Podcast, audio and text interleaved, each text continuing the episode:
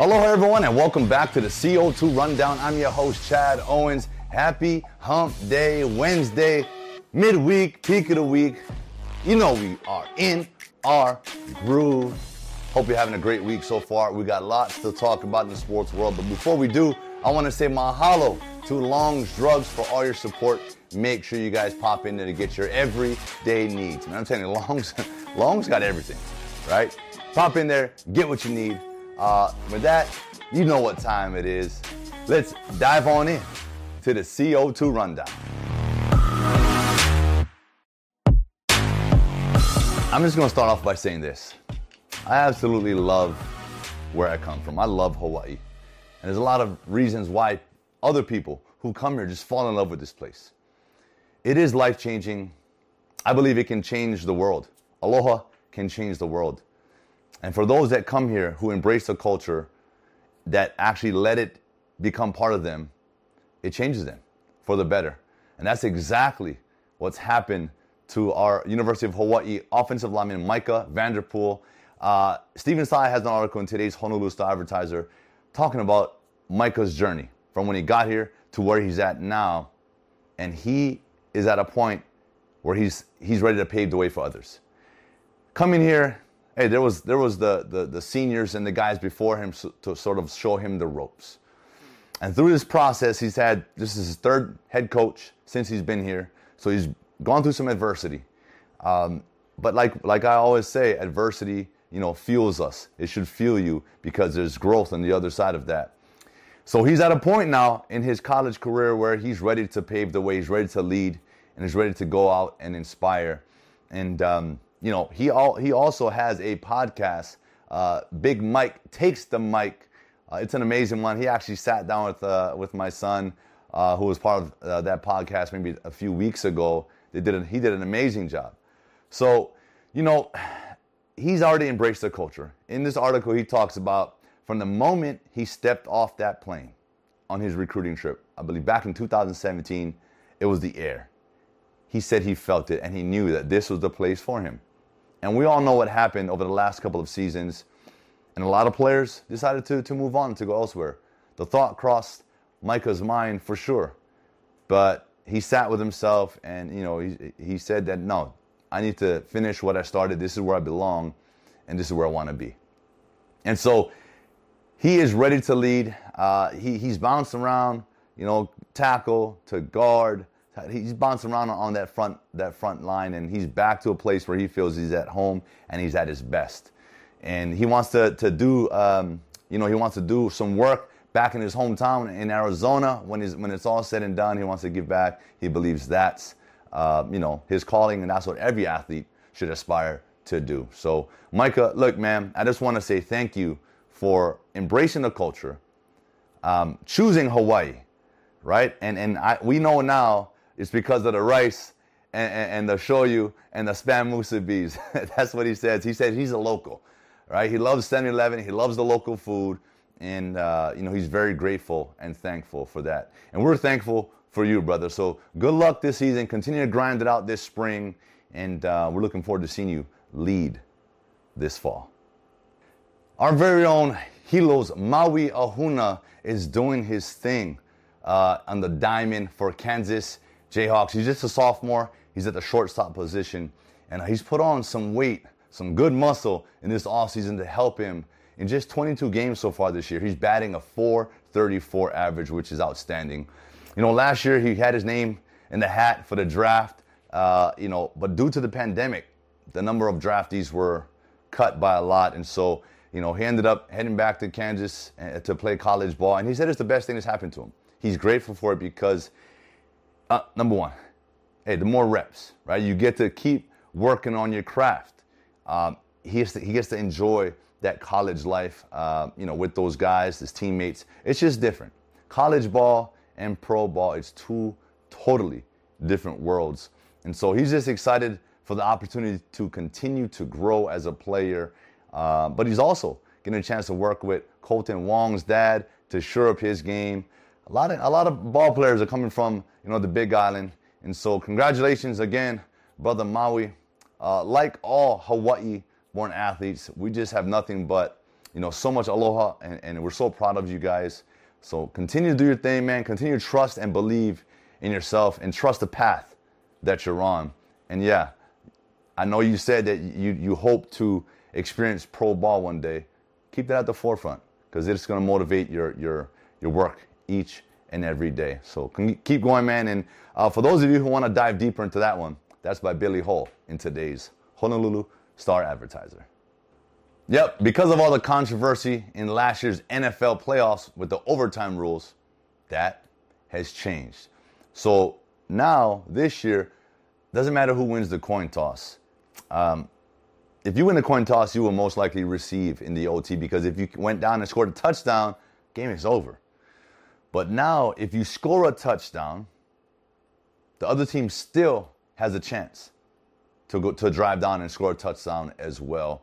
But it is important to win the coin toss and to go first. You want the ball because you want to be able to go down and put points on the board, put pressure on the other team.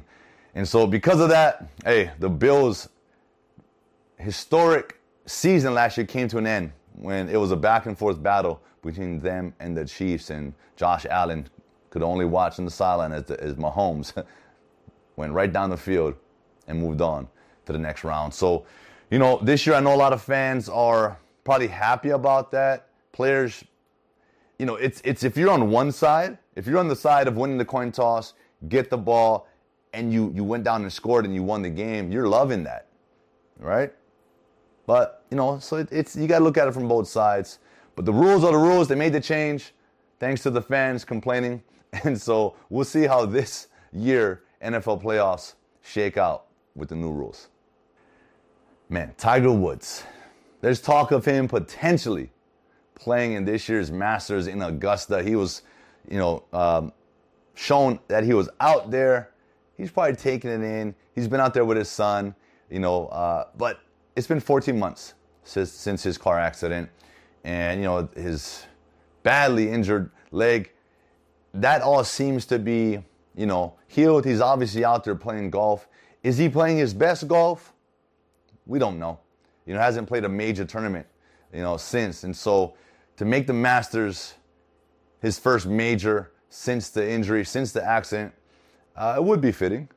And, and if anybody can come through that type of adversity and jump right into a Masters major and win it, it's Tiger Woods. So I'm pulling for Tiger. I hope he plays, but only if he's ready. If he feels as, as if he's ready to compete, because we know Tiger Woods and we know the greatest athletes of all time, that competitiveness is, is what drives them.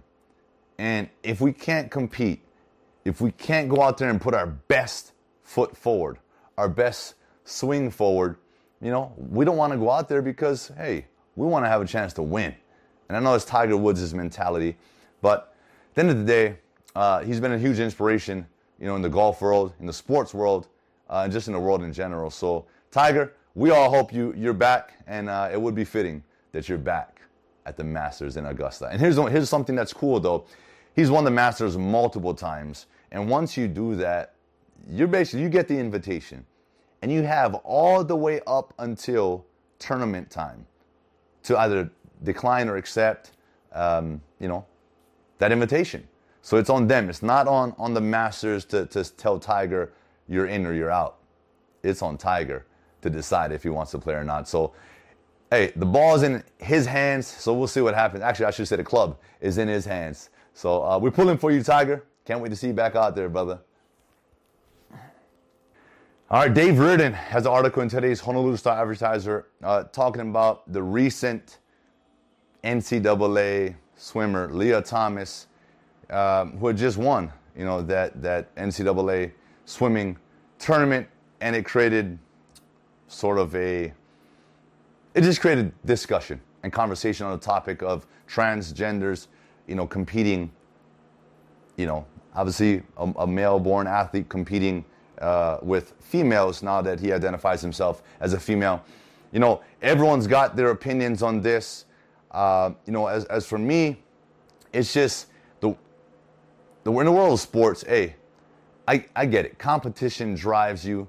Uh, you want to win, but in the world of sports, there's a reason why male and female don't compete against each other. It's just uh, it's just a physical. There's a physical difference there, right? In some sports, you know, maybe it could happen, you know, one on one, but it's it's just tough, you know. And I'm just gonna say, like, in college and even in pros, you know, performance enhancing drugs is a no no.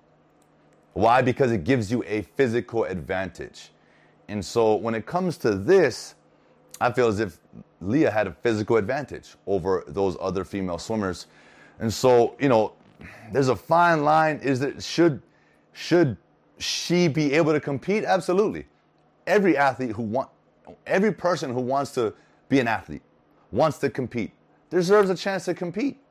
Right? So maybe the NCAA needs to uh, create its uh, like a separate division or you know because everyone wants to be included right? There should be uh, you know inclusion. That's what that's what this world is. It should be everybody should be included right? Despite your religious beliefs your physical um, and whatever you decide to do right? And whoever you identify yourself with as far as this situation goes. So um, that's just my little take on that you know everyone deserves a chance to compete but i think you know these divisions were separated for a reason and I think maybe that could be a solution. Who knows? We'll see if the NCAA uh, creates something. But again, Dave Reardon has more on this. And uh, yeah, good luck. And at the end of the day, hey, I, I'm all about athletes. I'm all about competition. And so continue to go out there and, and compete, guys, each and every day. Uh, guys and girls, just continue to grind, continue to work hard.